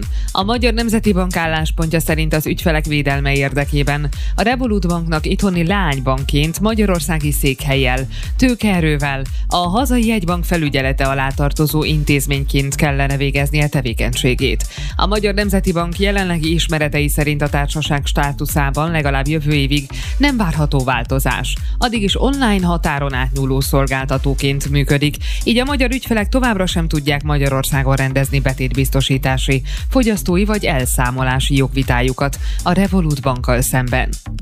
Sikerült befogni a bőrzsönyben elveszett kengurút, írta az RTL. A portál azt írja, hogy az erszényest először motorral, majd futva is üldözték, végül a mentőcsapatnak egy hálóval sikerült elkapnia. Az elfogott kenguru lábait a helyszínen a fővárosi állatkert egy munkatársa rögzítette, majd vízzel igyekeztek hűteni az állatot. A kenguru jelenleg egy helyi birtokon várja gazdáját. Beszámolók szerint ilyet és vad. Napokon keresztül kóborolt a bőrzsönyben egy kenguru, videó is készült róla a Paphegy és a Királyrét között. A szinte zavartalan napsütés mellett tovább melegszik a levegő, 33-37 fok is lehet ma már. Északnyugaton a déli, északkeleten az északi szelet kísérhetik élénk lökések. A Spirit FM híreit hallották. Friss hírek, információk, beszélgetések. A Spirit FM reggeli műsora. Indítsa velünk a napot, hogy képben legyen. A mikrofonnál Somos András. A Magyar Idegenvezetők Egyesülete nyílt levélben fordult az alapvető jogok biztosához. Arra kérik Kozma Ákost, hogy segítse az idegenvezetőket abban, hogy ugyanazt a kivételt megkaphassák, amit a taxisok megkaptak. Vagyis, hogy katás vállalkozóként az idegenvezetők cégeknek, utazási irodáknak is állíthassanak ki számlát. A helyzetről Deák Judittal, a Magyar Idegenvezetők Egyesületének elnökével beszélgetünk. Jó reggelt kívánok! Jó reggelt! Igen, amikor az ember olvasta a híreket és látta, hogy a, hogy a taxisok hát milyen kiváltságokat tudnak a katat szempontjából is, meg a, az áfamentes értékhatár szempontjából is kiharcolni, akkor így egy ilyen kellemes irigykedés fogta el az embert, hogy hát értem, ha nekem traktorom lenne, akkor még mit tudnék elérni.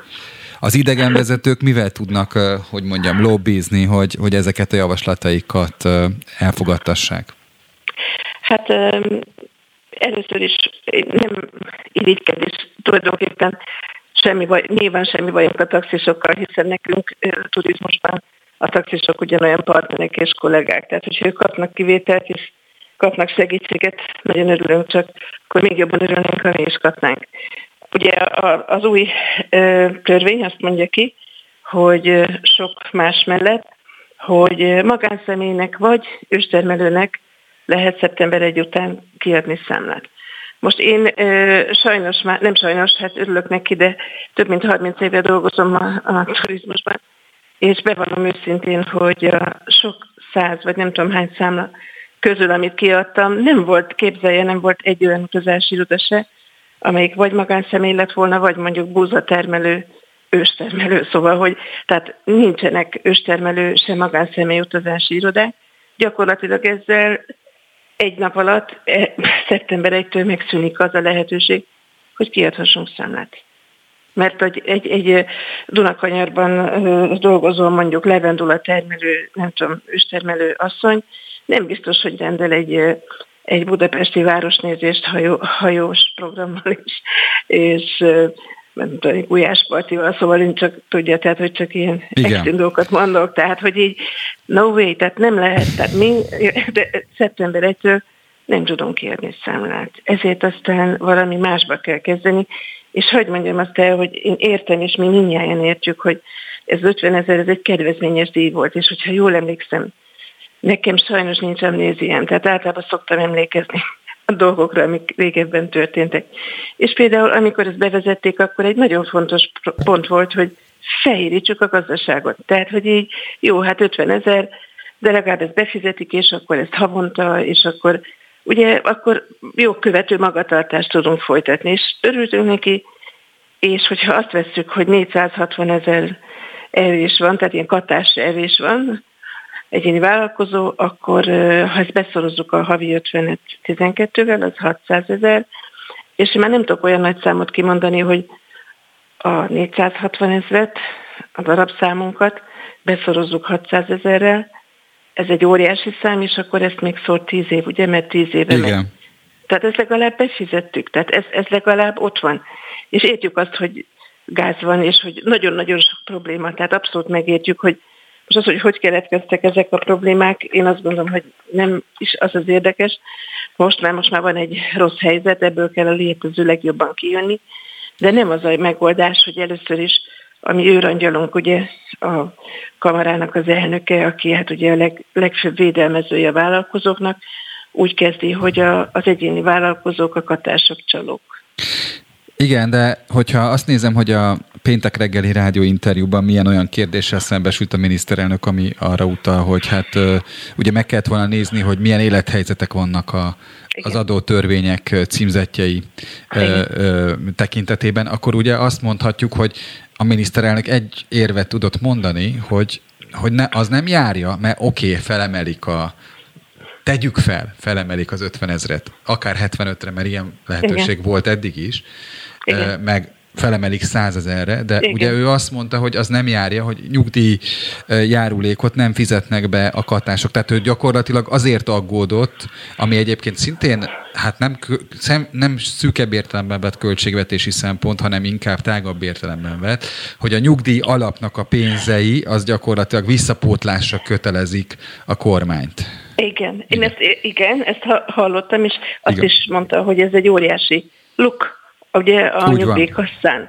Na most én meg, én meg hagyd tegyem ehhez hozzá, hogy én azt gondolom, mert megint csak ugye sajnos jól emlékszem, hogy az, az óriási luk a nyugdíjkasszán lehet az a bizonyos 3000 milliárd forint, amit annak idején Selmeci Gabriella megvédett és kölcsönvet arra, hogy... hogy Ami azóta sincs egyéni számlán, úgy van. És igen. Azóta, azóta sem kapta vissza, a, a, egy, tehát a nyugdíjasok azóta sem kapták vissza. Na ez egy nagy luk volt valóban, mert 3000 milliárd forint az egy elég nagy luk, először majd visszakapjuk, aztán nem kaptuk vissza. Tehát ez luk. De az, hogy ők ö, kiszámolják egy, vegyük úgy, hogy szakmailag képzett apparátussal, hogy hogy jó, ezt az 50-et be fogják fizetni, vagy 75-öt, vagy ahogy, ahogy kijön, de hogy akkor legalább ez beketyeg folyamatosan és éveken keresztül.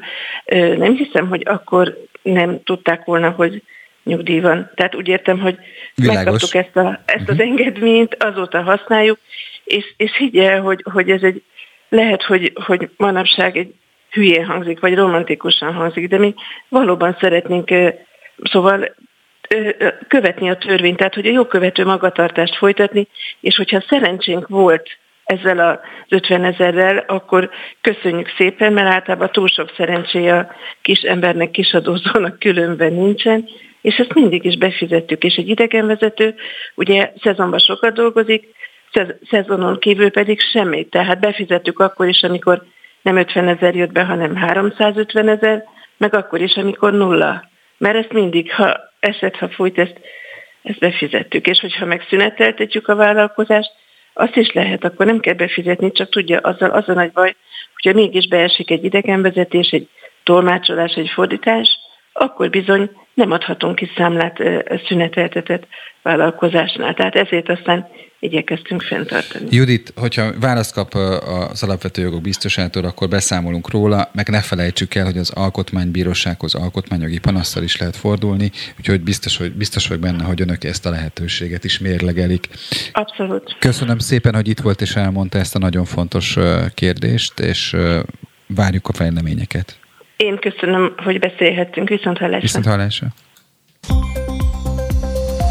Aktuális közlekedési helyzetkép a fővárosból, a BKK Info szakemberétől, a Spirit FM reggeli műsorában. Csúcsidő.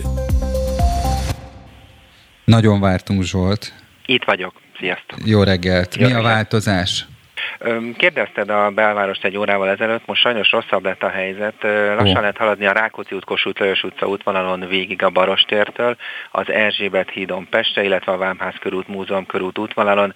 Nem jó a helyzet a Bajcsi Zsilinszki úton befelé, már nyugati tértől lassan lehet haladni most. És akkor a, a baleseti helyszíneken mi volt a... Több meg is szűnt. Okay. Most szűnt meg a Tököli úton kifelé a Barostérnél a belső sávban egy baleset, ez jó hír, viszont tart a helyszínen és a 11. kerületben a Bárfai utcában a Pecvá József utcánál. Van egy rosszabb hírem is, az m autóton is történt egy baleset az M1-es autópálya felé a Kisduna hídon a belső sávban, két személygépkocsi ütközött, itt most torlódásra kell készülni, úgyhogy aki arra jár, hosszabb menetidővel készüljön. Zsolt, nagyon köszönöm a híreidet, és szép napot kívánok neked. Nektek is köszönöm szépen, sziasztok! Ja. Spirit FM 92.9 A nagyváros hangja Köszöntöm a vonalban szeretettel Kemény Dénest, háromszoros olimpiai bajnok, szövetségi kapitányt, állatorvost és oktatót. Jó napot! Jó reggelt kívánok! Jó reggelt! Ha jól olvastam, amit a vizes VB vízilabda tornája előtt mondott, ugye az az volt, az a jövendőlés, hogyha a csapat elbírja azt, hogy gyakorlatilag ugye más csapatok most kísérleteznek az ideális csapat megtalálásával, és hogyha elbírja azt a felelősséget, hogy itthon lesz a vizes VB, akkor bejuthatunk a legjobb négy közé. Igen, volt egy ilyen előnyünk, hogy olimpiát követő VB-n általában, ahogy az úszásban jó néhány hiányzó van, mert kiveszik úgymond azt a egy év nyugalmat, ami jár nekik egy olimpiát követően, ugyanúgy a csapatsportokban is, tehát vízilabdában is elindul a következő ciklusra az építkezés, tehát a hazai csapaton kívül szinte mindenki már kicsit kísérletezik, és nekünk ez mindenképpen egy előny volt, hogy uh, ugye abban nem tudunk beleszólni, hogy ki milyen erős csapattal jön, de hogy ott jó néhány fiatallal próbálkoznak, miközben mi idehaza nyilván a lehető legerősebb csapattal játszunk. És hát gyakorlatilag ez is történt, csak néhány fiatalokkal megerősített, vagy, vagy, vagy kísérletező ö, csapat ö, nagyon jól játszott, és hát ezért nem sikerült a negyeddöntő, majd az 5-8 között a, az USA meccs, mert uh, hiába voltunk a legerősebb csapattal, azokon a konkrét meccseken az ellenfelek jobban játszottak. Illetve hát nem tudom, hogy hogy látta, én néhány meccset a helyszínen láttam. Nekem az volt a feltűnő, hogy például egy nagy Ádám, akinek ugye a neve eddig nem csengett annyira jól, ő nagyon jó formában van, és a meghatározó pozíciókon lévő kulcsjátékosoknak nem ment annyira, vagy az akarás az túlzottan elvitte őket. Hát az, hogy ennek mi a háttér, ezt nyilván belülről lehet tudni. Én annál hosszabban voltam szövetségkapitány, hogy, hogy kívülről merjem ezt értékelni, mind ahogy tudom, hogy amikor a mi munkánkat értékelték stábon kívüliek, akkor hallottam sok melléfogást, mert ugye nem lehetnek tisztában mindennel. Ezt a, a stábtagok, illetve a szövetségi kapitány, most már nevezzük volt szövetségi kapitányok, Igen. tudhatják.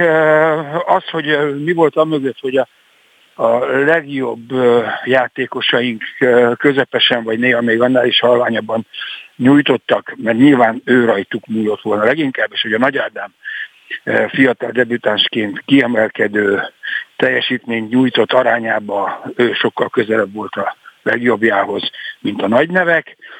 Ezt belülről lehet tudni, de tényleg feltűnő volt.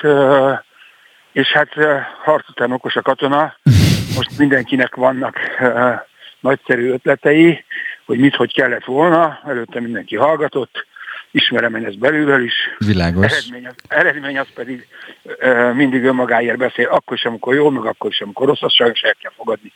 Az, ez egy nagyon kellemetlen velejárója az edzősködésnek az eredményező tábla, mert az végül is az értékel a kibicek helyett. Aha.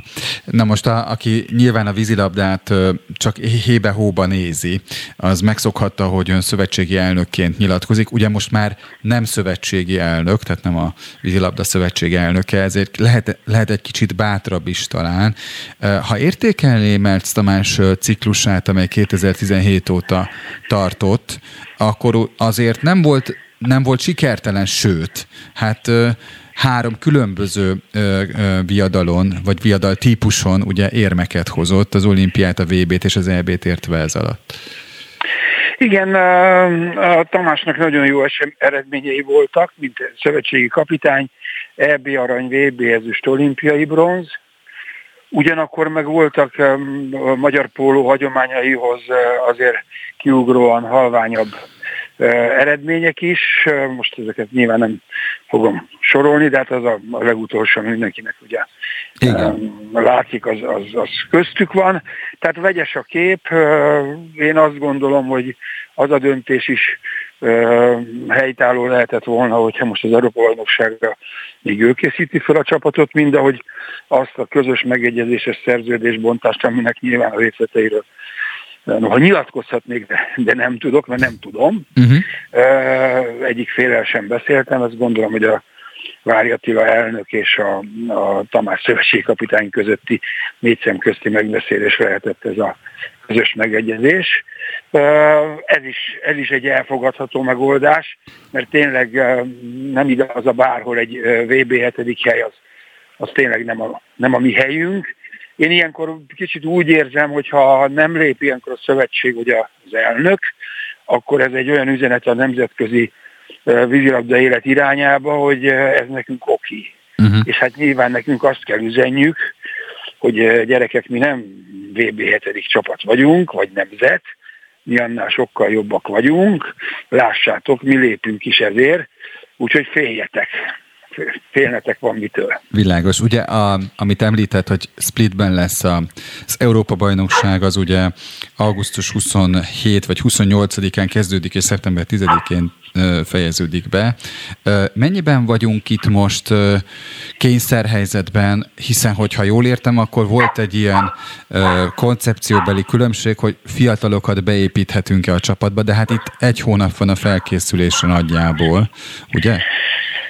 Igazából nincs mese, mert uh, Vámos Marti tudomásom szerint uh, szike alá került. Oh. Egy, uh, egy műtétje volt, aminek a rehabilitációja miatt őre nem lehet számítani, és úgy tudom, hogy egy korábbi megállapodás értelmében a, a, a Hárai Balázs is és a Vargadén is, akik a saját posztjukon a világ legjobbjai közé tartoznak, de már ugye, nem éjszakai sütés egyik se, 87-esek, tehát idén 35 évesek, és gondolkodunk abban, ők is, meg a, majd az új kapitány, hogy, hogy legyen belőlük olimpikon Párizsban, akkor nyilván időnként azért pihenőt kell már ebben a korban adni. Igen. Tehát ők sem lesznek. Most ugye elmondtam, Vámos, Hárai, Vargadénes, nincsenek. Tehát itt a bizonyos fokú frissítés, fiatalítás automatikus. Aztán, hogy ez egyébként mennyire megy tovább, és további rendelkezésre álló játék, jó játékos korban lévő pólósok is esetleg kimaradnak azért, hogy további fiatalokat is meg tudjon nézni az új kapitány Splitben. Ez majd az ő döntése lesz, meg hát az is lehet, hogy a, az elnökség egy bizonyos koncepciót majd kifejt, és az szerint ö, választ kapitányt, aki azt el is fogadja, és azt Ez hogy megy ilyenkor, hogy, hogy az elnökség az tulajdonképpen stratégiát alkot, vagy azt mondja, hogy olyan kapitányt választok, akik, akiről tudom, hogy mit szeretne csinálni. Hát a legjobb lenne olyan kapitányt választani, aki nyer. De ezt, ezt ugye biztosan nem tudja senki, de egyszer apámtól olvastam valahol, hogy olyan edzőket kell keresni, akik tudnak nyerni. Ez egy különleges képesség, az túllép már a szakmai felkészültségen, az nem mindig megmagyarázható. De ténylegesen ez, ez megvan néhány edzőben, hogy ki tudja csikarni a csapatából a győzelmet. Most konkrét kérdésre válaszolva, én nem érzem, én, mint kapitány biztos nem érezném helyesnek, hogy a koncepciót helyettem eldöntsék, Igen. hanem azt gondolnám, hogy gyerekek, kellek, nem kellek. Ha kellek, akkor bízzátok rám. És számon kérhetitek majd, amit kiír a tábla. Igen. Azt ne felejtjük el, azt ne felejtjük el, hogy ma jelentik be az új szövetségkapitányt. Így van, ma délutánra ez meg lesz. Én azt gondolom, hogy ez egy ilyen kompromisszumos megoldás lesz, mert most ha elő is írnák a, a fiatalitást, ahogy az előbb beszéltük, az automatikus, Uh-huh. Esetleg lehet nagyobb mérvű, ez már a, nyilván a kapitány döntése. Én nem gondolom, nincs benne azért a magyar pólókultúrában, hogy olyan rettenetesen bele lehetne nyúlni a kapitányi döntésekbe, mert végül is a bőrét a kapitány viszi a vására. Igen. Tehát akkor meg ezt rá kell vízni. Nekem is voltak közvélemény számára meglepő döntéseim, mindenki hallgatott, majd megnézték az eredményjelző táblát, és és amennyiben okó volt rá, akkor gratuláltak, holott sose tudjuk meg, hogy egy ellenkező döntéssel nem nyert volna esetleg a csapat ugyanúgy. De az tény, hogy én azt gondolom, hogy az az egészséges, hogyha bízunk abban, akit megbízunk, és aztán ő ezt vissza is igazolja. Hát nem csak egy egészséges, az a legjobb. Világos, hogyha már beszéltünk erről a mai bejelentésről, akkor nehéz megkerülni, hogy a sajtó arról ír, hogy Varga Zsoltot nevezhetik ki. Ő a Ferencváros bajnokok ligája győztes csapatának volt az edzője, ugye? Igen. És, és hát bajnokságot is nyert a Ferencvárossal. Tehát ilyen szempontból hát nem sikertelen edző lenne a szövetségi kapitány. Ön ismeri viszont játékosként is, ugye? Játékosként is ismerem, de edzőként is, mert a Zsolt hogy olyan volt játékosom, hat évig volt a válogatottban az irányításom alatt, aki edzőként elég sokszor kereste a lehetőséget, hogy egyeztessünk olyan dolgokat, amiket úgy gondolta, hogy hogy velem érdemes átbeszéljen, azt többször megtette. Tehát én egy kicsit tisztában vagyok az edzői gondolkodásával is.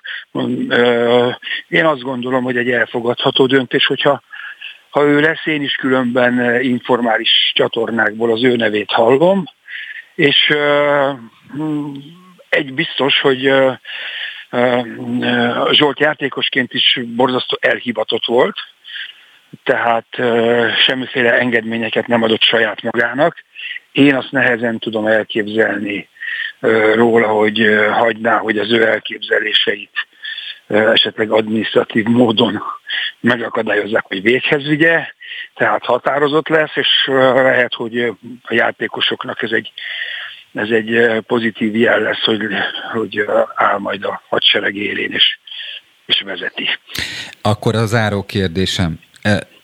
Nem igaz, mert egy kérdésem marad a végére, ami a szarvas, szarvas pörköltel kapcsolatos, hogy a, a, az, hogy mire, mire lehet képes a magyar csapat, azt meg lehet-e most mondani, hogy még nem tudjuk a kapitányt? Azt gondolom, hogy legalább annyira fontos a várható összetétele a csapatnak, uh-huh. és ez mindenképpen egy megfiatalított jó néhány világversenyen először szereplő, felnőtt világversenyen először szereplő játékos lesz a, a csapatban. Én azt gondolom, hogy nyilvánvaló, hogy a magyar-szerb csoportban az egy, olyan, az egy fontos meccs lesz, mert ez a későbbi meccs ellenfeleket meghatározza annak az eredménye.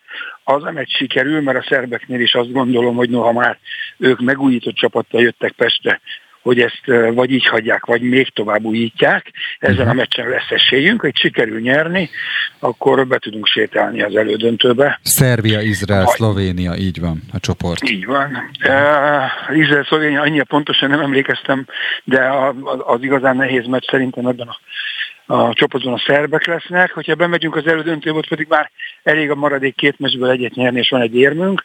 Ez a jó forgatókönyv, ha mennyiben nem sikerül a szerb meccs, elizguljuk, vagy mit tudom én, vagy csak simán jobban játszanak, akkor nyilván nehezebb, de hát hogy mondják, hogy a pálma prés. teher alatt, alatt igen. Nő, igen. a teher alatt igen. nő a pálma, tehát az, az nem, nem tragédia, az se, hogyha Párizsra gondolunk. Világos. Akkor az záró kérdés, hogy uh, ugye nem a, nem, már még nem főz szarvas pörköltet ne, ma. Kicsit korán van még Igen. hozzá, hogy most így reggelire pörköltet csinálja. Igen. Azt tanácsolom, hogyha valaki ténylegesen eh, érdeklődik ez iránt, ugye hajlamosak a szarvas pörköltet a még a vadászok is csak simán egy marhapörkölt módjára elkészíteni, de azért vadavat, hogy valami édeskés is legyen benne, hogy ne felejtsék el soha az aszalt áfonyát, vagy valamennyi áfonya gemet a vége felé a bográsba belerakni.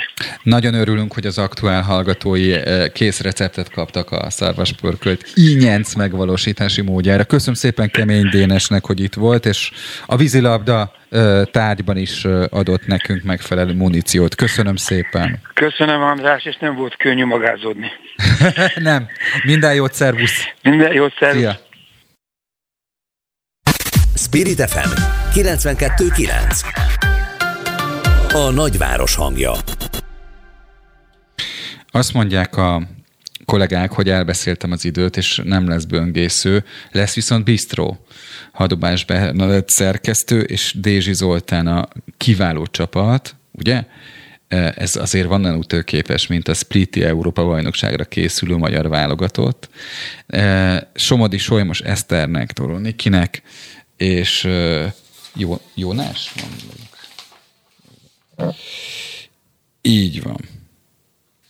Jonatán, Kamer Jonatán van velünk, bocsánat, igen, kerestem Jonatán nevét, így van. Na jó, köszönöm szépen, hogy figyeltek ránk, és holnap remélem, hogy velünk lesznek, amikor Vogyarák Anikó tart önökkel. A jövő héten pedig szerdán jövünk. Viszlát!